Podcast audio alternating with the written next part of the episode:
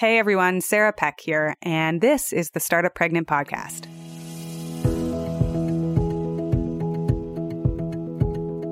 Kathleen Shannon is a boss.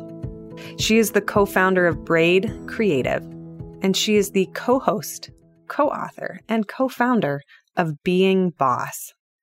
She is passionate about branding, good typography, and creating content that helps creatives blend more of who they are into the work that they do. Today, I get to have her on the show. She is all around the country right now touring for her book launch tour for the Being Boss book. They have an audience of hundreds of thousands of people who listen to their podcast all about being boss and doing the work. And today I get to talk about her motherhood journey and her parenting journey and how that interweaves with her entrepreneurship journey. In today's episode, we talk about how much motherhood challenged her she was treated with postpartum depression and anxiety. She tells about how she didn't really know whether or not she wanted to be a parent. She was 50 50 for a long time. And she felt really conflicted because not knowing which way to go was hard.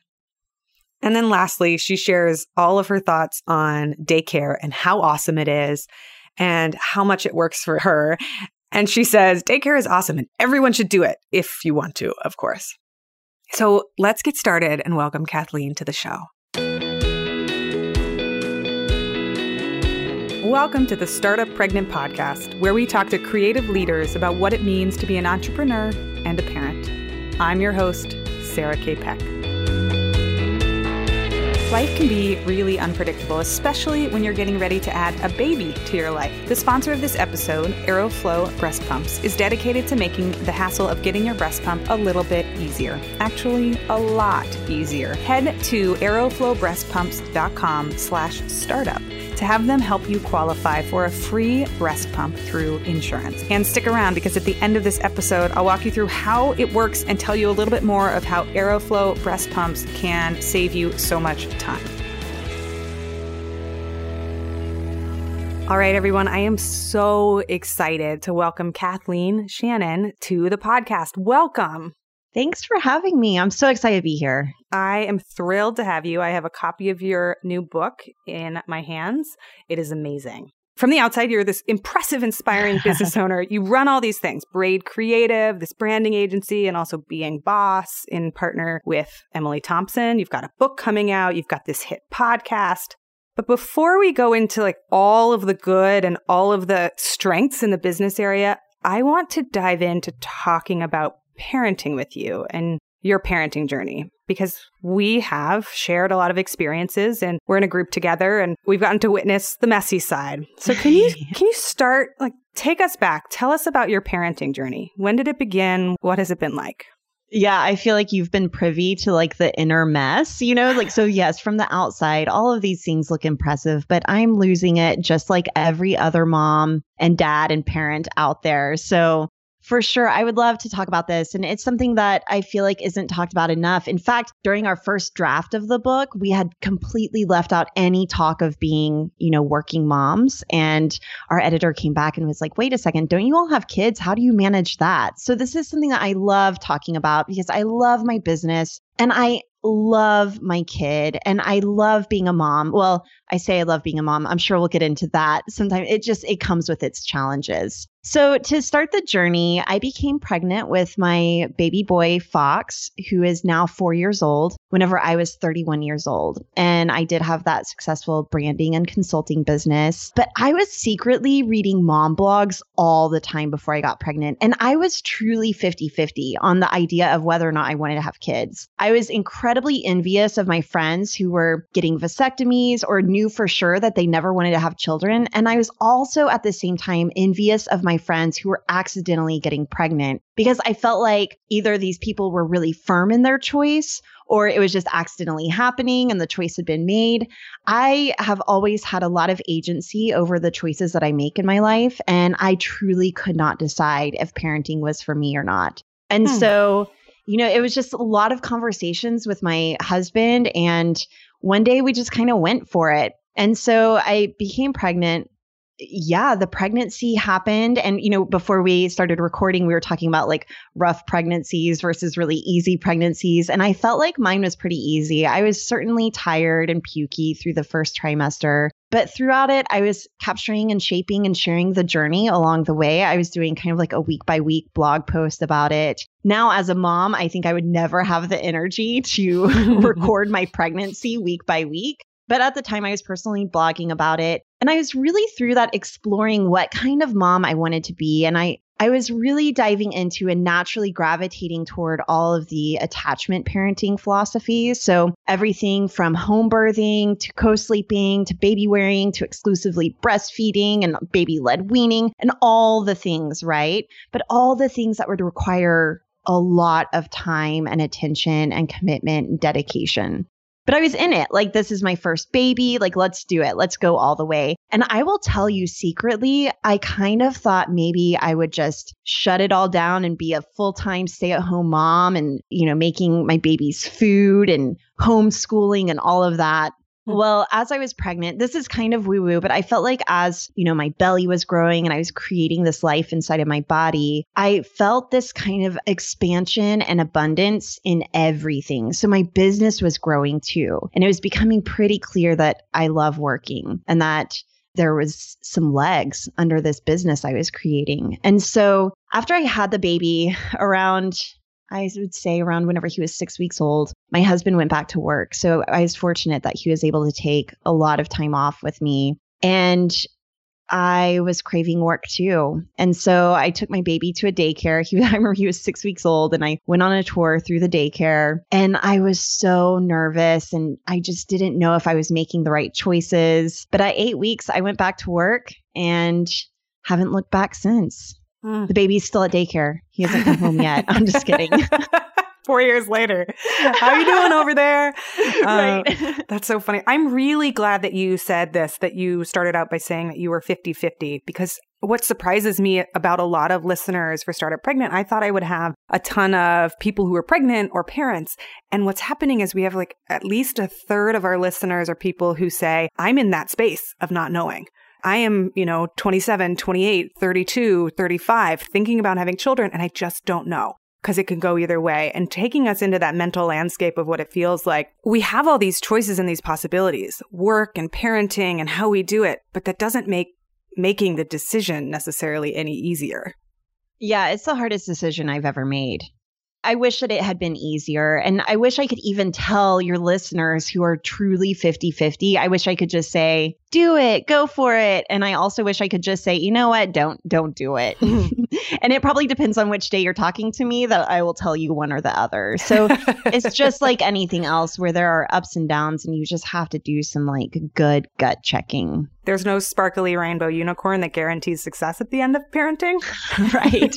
Wait a You know second. what? Mine was like my decision making process. It was kind of like a quit smoking date. You know how some people are like, okay, yeah. on this date, I will quit smoking. And basically, it was like, okay, on on my birthday on May 5th, we will stop pulling out. So that's kind of how it worked.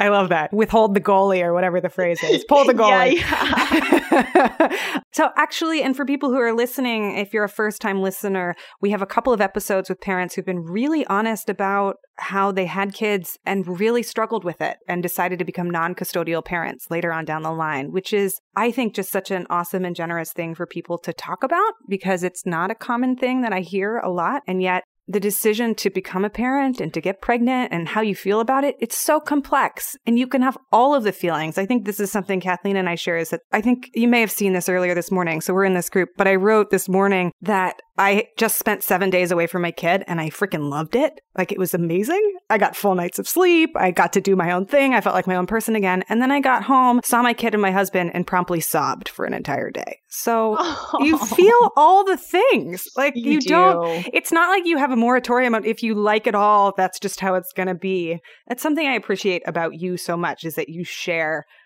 both of it. So Daycare is something I know that you're passionate about, by the way. You mentioned it. You brought your kid to daycare around eight weeks, it sounds like. 6 mm-hmm. weeks, eight weeks. Yeah. Tell me why you love daycare and what it's been like for you. Well, I think that there's this trend with attachment parenting and just parents, you know, our age or this day and age where, you know, people say things like it takes a village. But then whenever it comes down to it, I feel like we're expected to be everything to our children, to be making all of the food, to be co sleeping, to be breastfeeding or sleep training, you know, like to be all these things to this person. I think the same thing happens in marriage a lot too. You know, maybe this is a good thing to relate it to, especially for your listeners who don't have kids, is like whenever you put so much pressure on your partner to be everything to you, from your best friend to your lover to your house manager to all the things, like that's where it just, it's just too much. It's too much pressure. And so for me, for daycare, I just felt like, you know, everyone talks about this village and it takes a village, but no one is actually talking about their village or really relying on their village or kind of breaking down what their village looks like. Whenever I was making my decision about daycare and feeling really guilty about it, honestly, I started Googling why daycare is awesome. I remember that's the exact search phrase I used. This is like my secret as a parent. I'm constantly Googling like my worst fears and insecurities, like whenever it comes to parenting, like, why does my kid hate me? So I was Googling, why is daycare awesome? And I could not find the article. I kept reading articles about, you know, how to find a good daycare, but all of them were kind of had this nuanced message that daycare was the least desirable of all of my options and that it was like the articles were phrased almost as consolation. Like if you can't stay at home with your kid you know here's why daycare is okay and I wanted that, like, here is why daycare is the best thing ever article. That's the support that I needed. And it wasn't out there. And so I decided that if the article wasn't out there, I was going to write it myself. And I wasn't able to really articulate all of this until my kid had been in daycare for about a year or two. And here's what I found I found one that daycare is an investment. So I know a lot of women get really frustrated, especially whenever the cost of daycare takes up a huge chunk of their paycheck. But I want to mention a couple of things here is that, you know, unless you're a single mom, daycare is a household expense. Like this is an expense that comes out of the whole bucket. It shouldn't just come out of like, oh, the mom's salary. And I feel like this is a default that happens so much. And it's a default that people aren't really considering how sex sexist it is. And then Amen. also, you know, like if your job makes you happy, and my job does make me happy. So even if my child was going to daycare and it was eating up my entire paycheck, I feel like one, it's not forever. So it's an investment in that way. I'm able to grow my business as my child is in daycare, even if I'm making no money. But also, I think of it as like an investment in energy. And so if your job makes you happier, you're going to be a happier parent whenever your kid comes home. So that's huge. And then also, you know, going back to the village idea, like it's really easy to think of daycare as this like anonymous, faceless, nameless institution, right? But the truth is is that there are people at daycare who will love on your baby. And even now that my son is four years old, he goes to like a Montessori slash daycare. So he's starting to get into that preschool age mm. and he's learning so much there. And the women and men who are there teaching him, like they love him so much. And I feel like it's just expanding his capacity for love by being loved by more people than just me. So, have you written this article, Why Daycare is Awesome? Yeah, I've written it, and it, it, goes into all these points that I'm mentioning here. So I will send that to you if you have yeah, show notes. We have show notes. Okay. Yeah. yeah, yeah, yeah. Something else I always hear is like, "Oh, but I didn't have a baby, so someone else could raise it." And uh, like you guys, it's awesome to have someone else raise your kid. Like if someone else is teaching my kid how to poop in the potty and how to dance and read, I feel like daycare is far more hands-on with my kid than I could be if he was home with me all day. Because the truth is, whenever he's home with me all day, he's on his iPad because I got to work. I'm probably right there with you. I love so much about what daycare, at least the daycare that we're in, offers our kid. He learns so much from the teachers and from the other kids, and it's right for him.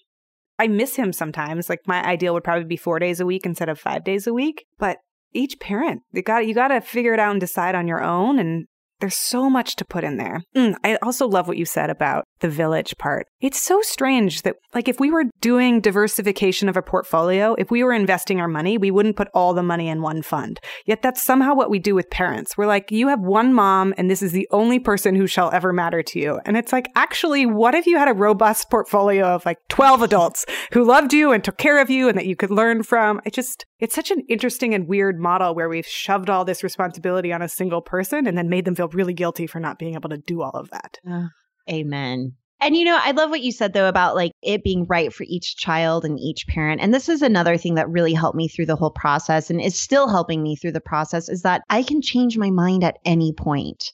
Like yes. I we can figure something else out and we have.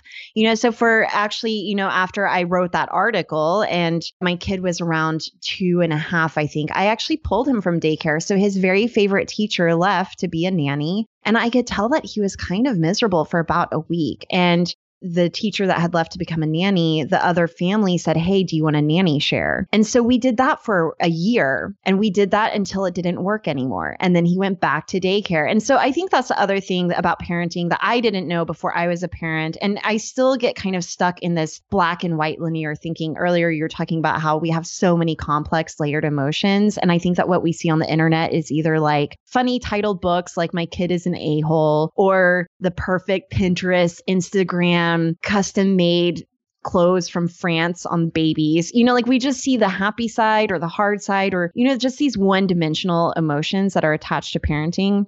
Yeah. That's like something I'm learning through is that it's complex and layered and I can be happy and like so full of love and gratitude and also so angry at the same time. But bringing this back to daycare is just that like I wish I knew before going into parenting how fluid it is and how much, you know, you just have to evolve with it because your kid is constantly changing, who you are as a parent is constantly changing, your business is constantly changing and that will call for different you know requirements. Mm, that's so smart and that applies to both business and parenting. What works in in your business marketing strategy for a year what you're doing on facebook or pinterest or wherever might work and then it might stop working and you have to figure out a new strategy and it's exactly the same when it comes to your kid. He may love daycare for a year and then all of a sudden oh it's time to switch. Things have changed. The inputs are different. He needs more space to run whatever it is. Yeah totally so, speaking of multi layered, complex emotions, you wrote something that I want to make sure to touch on because I think it is just so important for other people to hear about this. You wrote that you were incredibly challenged by motherhood and you were treated with postpartum depression anxiety long after your son was born. Can you tell us a little bit about this? Yeah, absolutely. It's kind of hard to remember because, as you know, like those days are so fuzzy. So I suffered from, first and foremost, sleep deprivation. My kiddo woke up between eight and 10 times a night for the first year, and I was breastfeeding that whole time. so that was for 12 months. And then I weaned him at 15 months. So I'm sure around 15 months, he was still, though, waking up around six to eight times a night through the second year. And so I was extremely tired, first and foremost. And probably around the time that he was, it was between 15 and 18 months old. I went into my midwife's office and my intention was to be sterilized. I had heard that there were those like tubal Essure corkscrews that they could just do in office. And so I went into her office with the intention of, you know, kind of talking about birth control, but I wanted to be sterilized. And so I sit up on the counter and it was so funny because like I had actually had a home birth, but with my home birth midwife, she wasn't able to make prescriptions. There's just different things that she wasn't able to do that the midwife in the hospital could do. And I remember this midwife that I saw, I was really close with her. And even whenever I thought like, hey, if I have to be transferred from home, can I call you? Like, will you be the one to deliver the baby? And so she was really sweet and really cared about me. And so I'm in her office. I'm telling her I want to be sterilized. And she just looked at me in the eyes and she said, I will absolutely sterilize you. She said, but what's going on? And I just started bawling. One, the fact that she told me that she would do it, like I almost want to cry thinking about it. It made me feel believed and it made me feel like I could trust her. And then she asked me what was going on. Like she saw through it. She saw that I was struggling big time. I guess you know, in hindsight, like women don't just come into offices saying, I want to be sterilized as their like first postpartum visit back. So I just told her, like, it's just really hard. Like, everything's really hard. And I'm doing all the things. I am meditating. I am putting my feet in the earth. I am eating whole 30. Like, I'm eating really well. I'm taking my vitamins. I am, you know, wearing makeup. Oh, so this was another thing is I think because like I was doing all the right things and running a successful business. And at this point, launching the Being Boss podcast, which felt almost like an overnight success, you know, I was doing all these things. I think that even like the people closest closest to me thought that I had it together and I just didn't. And so I was just telling her that it was really hard and that I feel like I had made a terrible decision and that I had ruined my life and that it was just too hard. And she explained to me that my batteries were incredibly low and that all the things that you should or could be doing to make yourself feel better from exercise to eating right to self care to meditation, whenever none of those things are working, it means that there's something deeper happening. And so she had me fill out like a depression and anxiety worksheet. And this is the first time I realized that depression was and anxiety was like on a spectrum. So, like we were talking about earlier, I thought it was kind of black and white. Like you were either postpartum depressed or you weren't. You either had anxiety or you didn't. This is the first time I realized that there was a scale to it and a spectrum. And so, definitely, I scored high on that depression and anxiety part of the worksheet. So, she had prescribed me some anti anxiety or antidepressants and she said, This is going to help you just recharge your batteries. She goes, This isn't forever. Like we were talking about earlier, everything is fluid and everything changes. She said, But I think that this is really going to help. So take these for three months. And then if you still want to be sterilized, I will absolutely do it. You know, do you need birth control now? You know, what's up? So she helped me out on all fronts. I went and filled that prescription. And it's funny because I'm the first person in my immediate family to go on medication for anxiety or depression. And so it felt almost taboo and I couldn't believe it. And so I called everybody, like the overshare I am, I called everybody in my family and I go, oh my gosh, guess what happened? I got some mixed reactions. I got some support and I started taking the medicine and I started to feel better and it saved me. Hmm.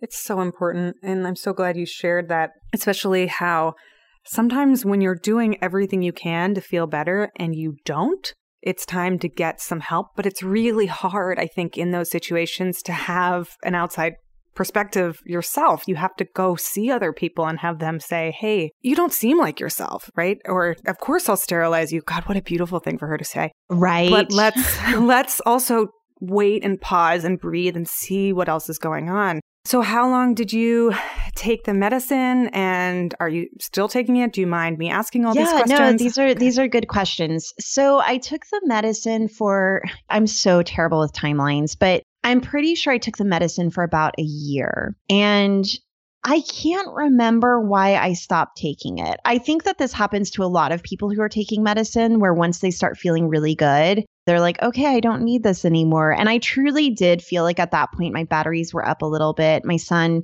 still doesn't sleep through the night, I will mention, but now it's just one time a night that he wakes up. And I had cured some of my insomnia. So the other thing was, even as he was sleeping more, I was still staying awake. It's like I had gotten in this pattern of sleep deprivation and insomnia. And probably also with work stress and all of that, my mind was racing. So as soon as I was able to get the sleep under control and started feeling just a little bit better, it took about a year to like feel really stable again. I did wean myself off of the medicine. And I remember there were some undesirable side effects that I didn't like, like diarrhea and just a wonky tummy. And then also, I was having really bad night sweats every night. And also, like at the root of it, I am pretty crunchy. And I don't want there to be any taboo around medicine, but I also want to be consciously medicating, mm-hmm. if that mm-hmm. makes sense. Mm-hmm. And so I was at the point where I was like, okay, I want to try and get off of this and see what happens, but not at all opposed to it. And now I'm so glad I had that experience because I think it's easy to be judgy about medicine if you don't come from a family that has ever taken medicine for mental health issues or if you've never taken medicine yourself for mental health issues. So I'm glad to have that perspective, but I'm also glad to be off of the medicine. There are certainly days where I'm like, do I need medicine again? I don't mm-hmm. know. Like, mm-hmm. What's going on?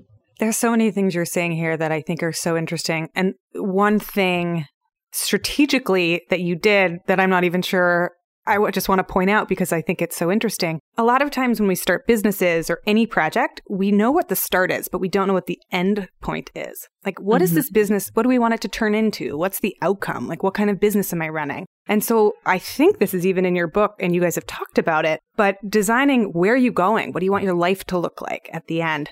Sounds like your midwife actually did that with you a little bit. Instead yeah, of just saying, did. here's the pill, you're going to be on this for the next 40 years of your life, it was, here's the start point and here's our projected endpoint. We're going to try it for three months. It's going to be an experiment. We'll, you know, measure again to see what the change has been. And then we'll design a plan to get you off of it, which I think is such a wise set of questions to ask. Yeah. And I think that even her phrasing it as your batteries are low, it was almost like whenever my batteries felt recharged, even deeper than the medicine kind of giving me that superficial boost. Like once I kind of knew in my gut that things were better, I knew that I could kind of start to wean off of it. Mm-hmm. So smart. And I love that metaphor the batteries because sometimes, like, my husband and I, we have this language where we talk about like emotional resilience and having a toolkit of lots of different things you can do to take care of yourself. And if you ever find yourself relying on only one thing, like, you know, my stress release mechanism is alcohol and that's the only thing, that's a dangerous place to walk into. Or my stress release mechanism is, is exercise because if you injure yourself and you can't exercise, all of a sudden mm-hmm, everything gets mm-hmm. thrown out of whack.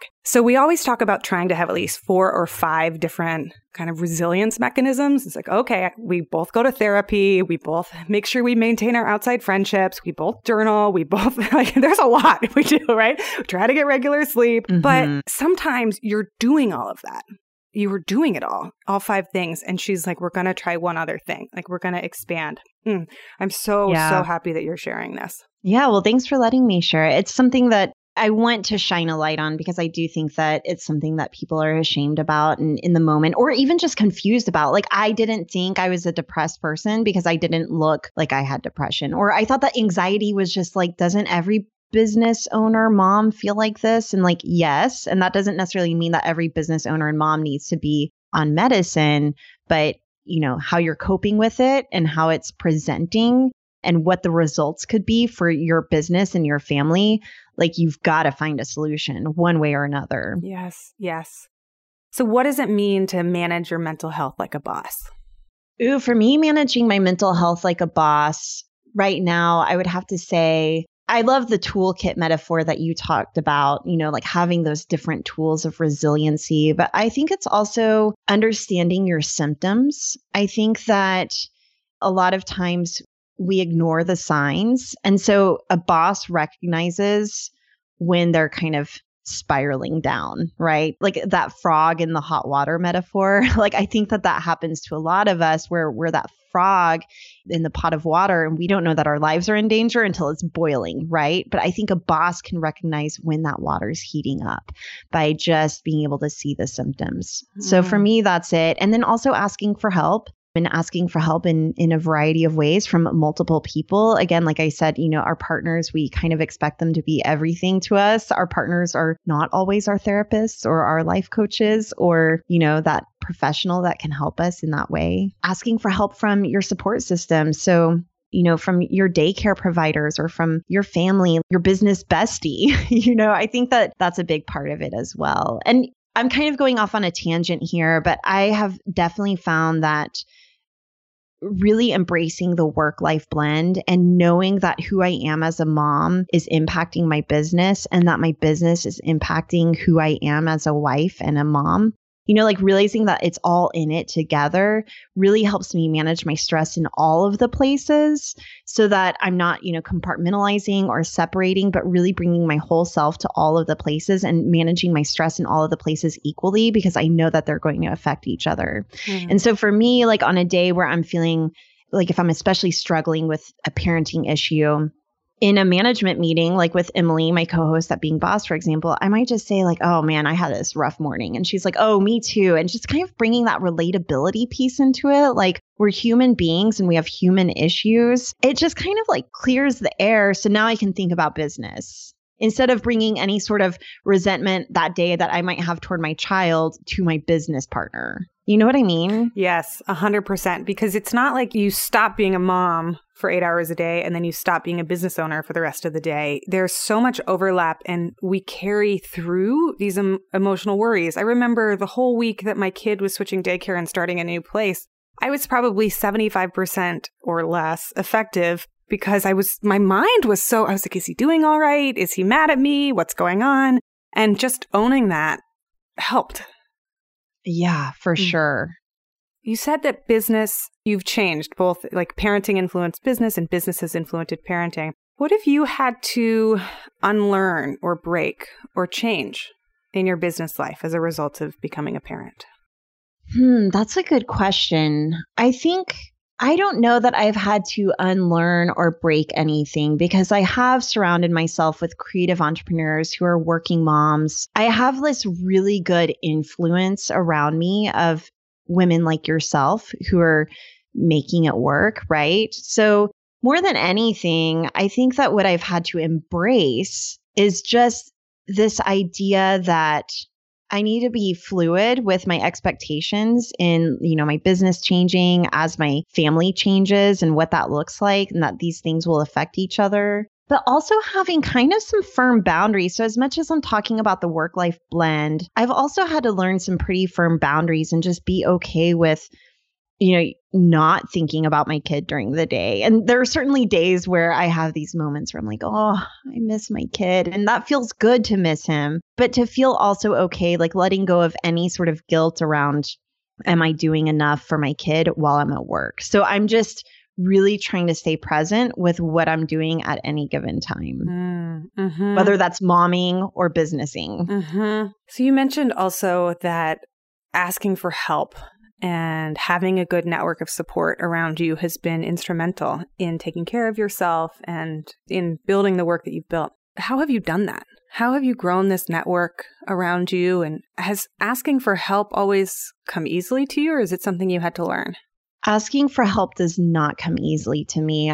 I'm the youngest of three kiddos, and I feel like I've always kind of been scrappy and independent. And I see a lot of those qualities in my kid too, actually. And so asking for help hasn't been very easy. I've kind of prided myself on being independent and being able to do it myself and figure it out really learning how to ask for help first started as learning how to collaborate. And so, learning how to collaborate with a business partner and learning how to create something together that is bigger than anything that we could do by ourselves. Like, that's kind of the first place where I was like, okay, this help thing is pretty awesome. Obviously, daycare, this is huge. And I will say, I do feel more comfortable about asking for help whenever they're skin in the game from the other person. So mm-hmm. whether I'm hiring them, like so maybe I'm hiring someone to come clean my house or I'm hiring someone to help me watch my kid or I have a business partner with a vested interest in us succeeding together.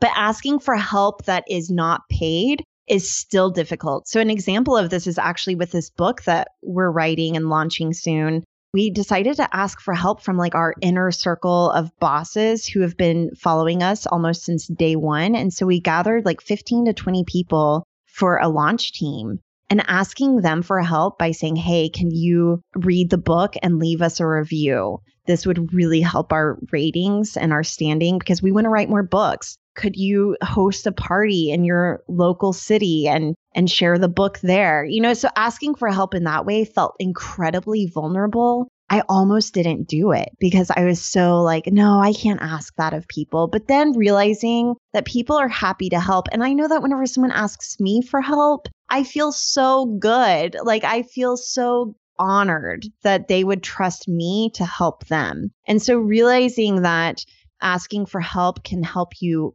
bond with somebody. It can help make a closer connection and that it is this, you know, give and receive situation that is so incredibly important. So I'm really maturing into that and trying to find the line of like, where am I asking for too much help? And what does that look like? And where am I not asking for enough help? So that's kind of my my relationship with help. It's been difficult, I will say. I think it's so hard for so many of us because we've been so cultured for so long to pretend like we can do it all, you know, which is insanity, but yet still the pressure exists. I want to make sure I leave a little bit of time to ask you all about your business slash businesses slash projects slash books. so, for people who are under a rock and have never heard of you before, tell us a little bit about your business, both being boss and Braid Creative. Sure. So I will start with Braid Creative. That was the first business that I started. I graduated from art school with a degree in graphic design, and I worked with my sister for five years at an advertising agency, pretty much out of school. And around, I don't know, 2010, I decided that I wanted to quit my job in advertising and work for myself. This is around a time that I was sharing you know my life in blogging and I was just starting to like drum up some interest with other creative entrepreneurs. So, like, I started building up this world around me just by showing up and blogging. And I was actually able to support myself freelancing for about a year. And I really learned the difference between branding and advertising and marketing and realized that branding and bringing kind of my agency experience and the strategy, like that really high level strategy that you learn working in an advertising agency, bringing it to a world of creative entrepreneurs like photographers and designers and coaching is an industry that has blown up in the past, you know, five years, really bringing that skill set to this world that's more creative so that more creatives can make money doing what they love with their branding and really blending who they are into the work that they do with personal branding. It really does feel so important to me and it's something that I'm incredibly passionate about. But you know, I say all this this is after years of like figuring out what my own positioning and expertise is. You know, at the time it was all unfolding very organically, but about a year after doing it on my own, I asked my sister if she wanted to join forces with me. So she is a VP creative director. And like we always say, she's the left brain to my right. She's very methodical and logical, but also has an art degree background and does a lot of writing. And so I asked her to team up with me and we started Braid Creative together. And we've been working together ever since. And I love working with my sister. I love being able to help other creatives define who they are and what they're doing and for whom and attract their dream customers with their branding. And then about a few years ago, so a few mm-hmm. years after launching Braid, I had been working with a business bestie and creative colleague, Emily Thompson. She helped me with my website. I helped her with her branding. We had been following each other's blogs she actually helped me scale my one on one offering into an online e course. I didn't even know about e courses at the time. And she was like, hey, you could actually turn this into like a passive income product. And so, like, we kind of became business besties and we were having Skype conversations once a month or twice a month where we were really just talking about strategy and what was working and what wasn't working. We were getting really vulnerable and sharing business numbers with each other, like how much money we were making or what our newsletter list size was like. I think that she actually probably turned me on to email marketing because I didn't even know I needed a newsletter list. And so, we became business besties. We were having these conversations. And one day she sent me an email saying, Hey, let's hit publish on these conversations. Let's start a podcast. She goes, Remember whenever I told you to start an e course and that was a good idea? She goes, I think a podcast is like the next big thing. So we started a podcast called Being Boss, where we were talking about, you know, the mindset and habits and routines and boundaries and the tribe that you have to create and really that work life blend and separation and balance and all of the things. Really just hitting publish on those conversations because there are a lot of creatives and solopreneurs who are working by themselves and are either craving that kind of conversation or, you know, think that nobody else is having these problems. So we wanted to create these episodes for people to feel just a little less alone and to know that we're in it with them and we're figuring out as we go and we're not, you know, overnight successes. We're not that, you know, million dollar launch company. We are truly working creatives who are just figuring it out day by day and using a lot of tools and techniques in order to make it happen and in order to balance things like work and life and family and business. Mm-hmm. So we've been running that podcast now since 2015, the beginning of 2015 is whenever we launched it. So that's turned into a book now and it accidentally turned into its whole other business. And I have basically two full time businesses and a bunch of side projects and just keep creating things.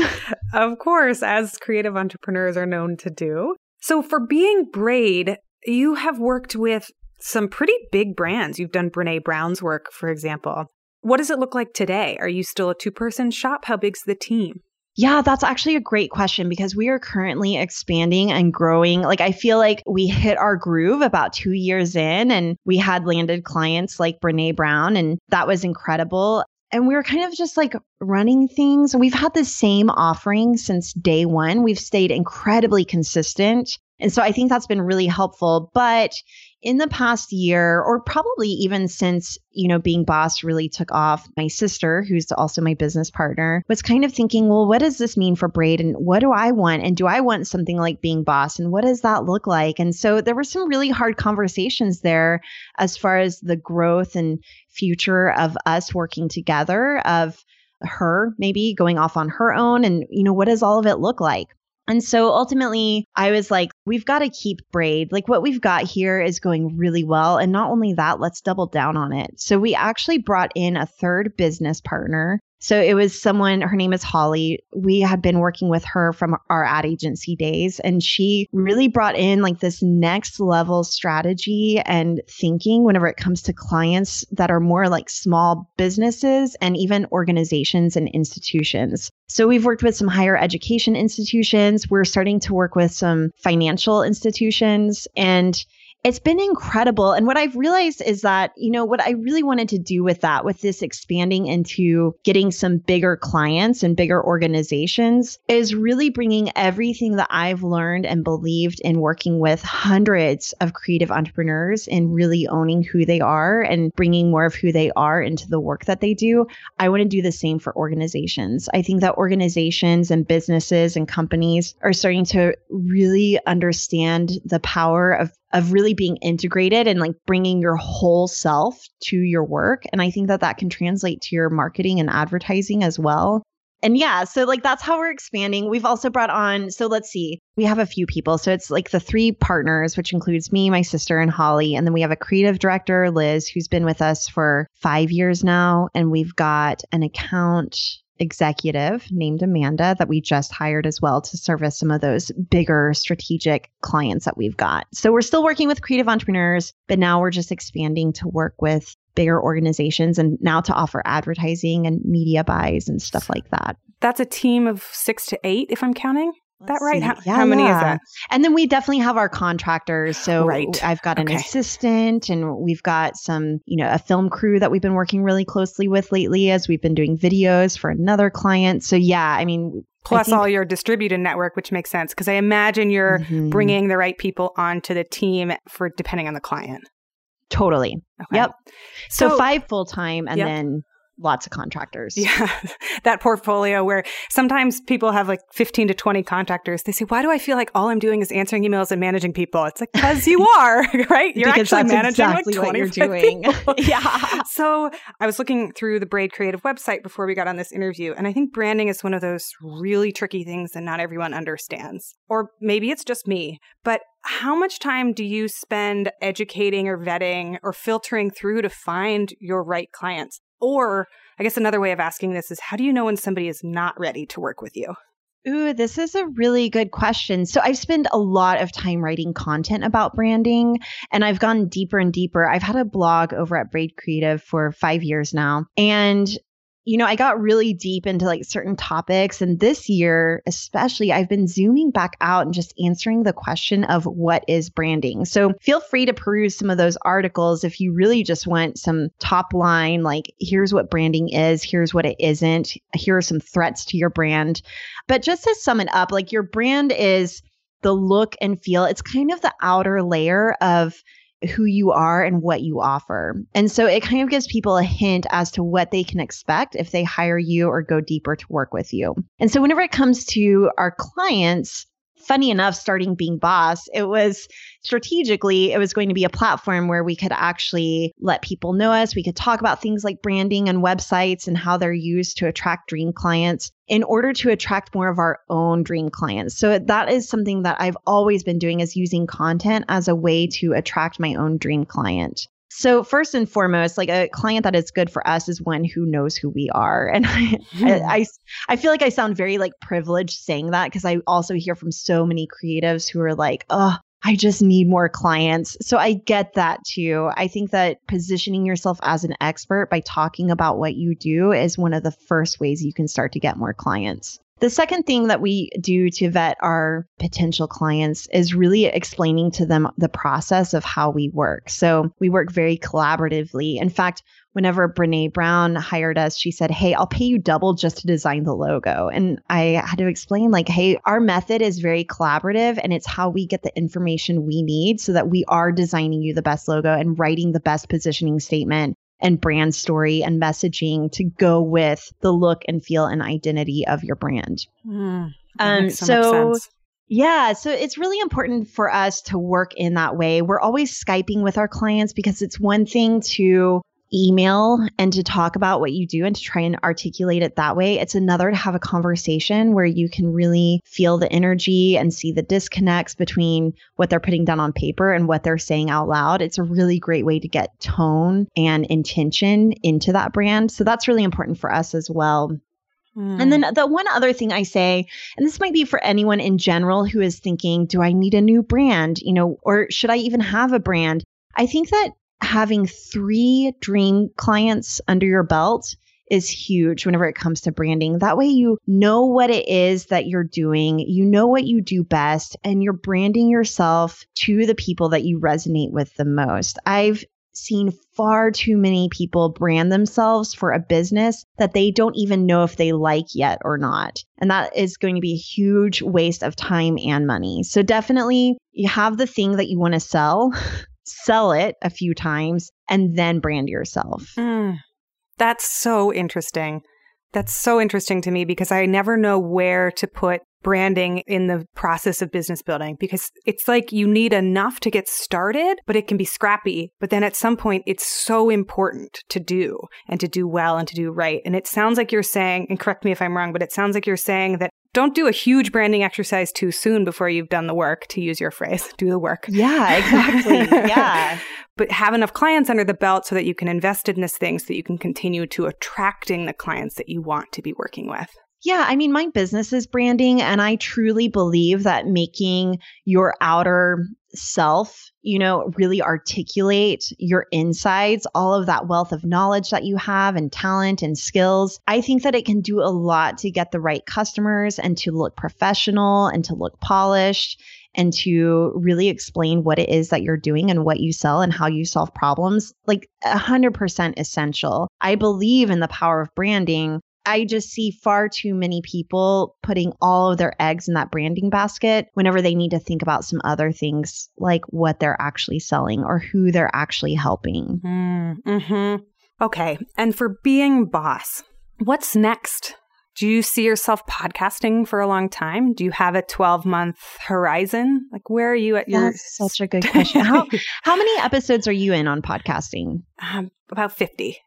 Okay. Okay. Yeah. So that's a good place to be. Like for me, we have been podcasting for three years and it is like, oh, do we keep going? And as long as people are listening and keeps growing and we still feel like we're sharing valuable content and interviewing really amazing guests, I could do it forever. My favorite thing is getting to have conversations with creatives. So even in our book, Being Boss, we have this exercise called Dream Day and we ask, you know, what do you want to be doing all day? And part of my dream day is thinking about you know, sitting down at my laptop, opening it up, and getting to have conversations like I'm having with you today, Sarah. This is like a total dream job. Mm-hmm. And so, whenever it comes to being boss and thinking about that, it's a dream to get be able to chat with Emily and to hit publish and to get paid for that. We just wrote a book called Being Boss. And that's really taking the pillars and the foundation of what it means to be boss. So, looking at cultivating confidence and setting up habits and routines that can put you on autopilot whenever you are sleep deprived so that you can still get the work done. Mm-hmm. Setting up boundaries so that you're saying yes to the right things and no to the things that are distractions. We took all of our best content from years of recording the podcast and put them in a book. So it's not like though we just are transcribing some of our episodes and putting in a book. Like we sat down and wrote it together for about four months is how long it took us to write it. And I loved getting to do that. So I would love to write more books with Emily. We've started daydreaming about a TV show, and that feels like a really big goal, but I'm putting it out there because I think it would be a lot of fun. So maybe that starts as a YouTube channel, but I'm imagining like seeing us on Netflix. Like that's what I want. Ooh. Ooh, I love dream. this dream. Yeah, but you've got to have all of these scales of dreams because if you don't dream it, right? How are you going to see it when it comes up and hits you? and it's so funny because like the more specific you can get about your dreams too, but not always. You know, I was just thinking earlier today as I was driving home from the gym, I was thinking, you know, I used to think it would be a cool job to be a radio broadcaster. I always thought that that would be so much fun. And now I realized, oh wait, I'm kind of doing that just in a way I never imagined. So yeah. I think it is cool to get specific about your dreams and to, you know, think about what it would feel like for that dream to be fulfilled mm. and then kind of watch it show up a few years or a few decades later. Yeah. Oh, I love these dreams. And I think something so interesting about podcasting is that you can have a hundred conversations and feel like you've covered all the topics once, but we're human. We don't learn something the first time we hear it. It takes us many iterations and different conversations for people to finally land, for it to finally land with me. So that's yeah. one of the, that's one of the fun things on my end about having these conversations is like either it's the sleep deprivation from being a parent or it's my slow learning curve in business. But sometimes I'm like, oh, finally, I'm getting it. after the no, you're. So right. You're so right. And I think that just being able to talk it out, you know, the content that we're creating, it's shaping who we're becoming. Yes. And so podcasting is another place where we get to really explore what is it that I actually think and also, we can change our minds at any point. There are certainly things I've said early in my podcasting career that I take back now, or things have evolved, like it's irrelevant, or things have changed, or I'm seeing it through a new lens. Right. So, yeah. Right. Oh, I love this. I agree. I would have conversations like this all day. Um, where can people find you and find your book? Tell us where you are in the social web and your websites. Of course, you can find the book anywhere books are sold. So, or you can also go to beingboss.club slash book, and that's also our website there. Braid Creative is at braidcreative.com. And then I'm on the social. So you can just look up Being Boss or you can look up Kathleen Shannon and you will find me on Instagram. Oh, thank you so much for joining us today. Thank you so much for having me.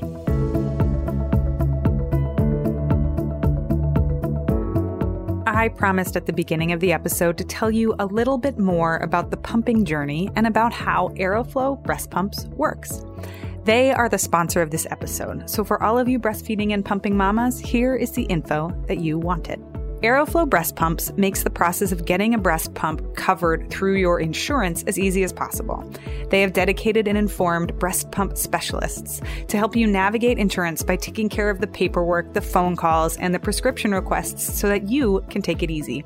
They're available by phone, text, or email to answer any questions you have during this exciting time in your life. One of the trickiest things is the timing of everything. A lot of insurance plans only allow you to get a pump within 30 days of your due date. Let me tell you, figuring out when that baby is going to arrive and then getting everything done within these exact timeframes can be really hard. They take care of everything, including contacting your physician for a prescription, recommending the best breast pump options for you and your lifestyle billing and processing those insurance claims, and shipping the breast pump to your door free of charge. The entire process is totally free. So if you want to work with them to get your breast pump, go to aeroflowbreastpumps.com slash startup and they will get you started right away. Thanks for being a sponsor of Working Pumping Mamas, Aeroflow Breast Pumps. Thank you so much for being a listener of the show. A few more things before we end this episode. First, if you know of a woman or a friend that would benefit from this show, send them a link to our website at startuppregnant.com. So many of you have already reached out and shared your stories, what this podcast is doing for you. And for that, I am so grateful. So if you know of somebody that would love to listen in, or you think that these stories would really hit it home for somebody, feel free to send it along. Second, if you've got a story that you need to share or tell, head over to startuppregnant.com and send us a note. We have had so much reader mail already, and your stories mean the world to us.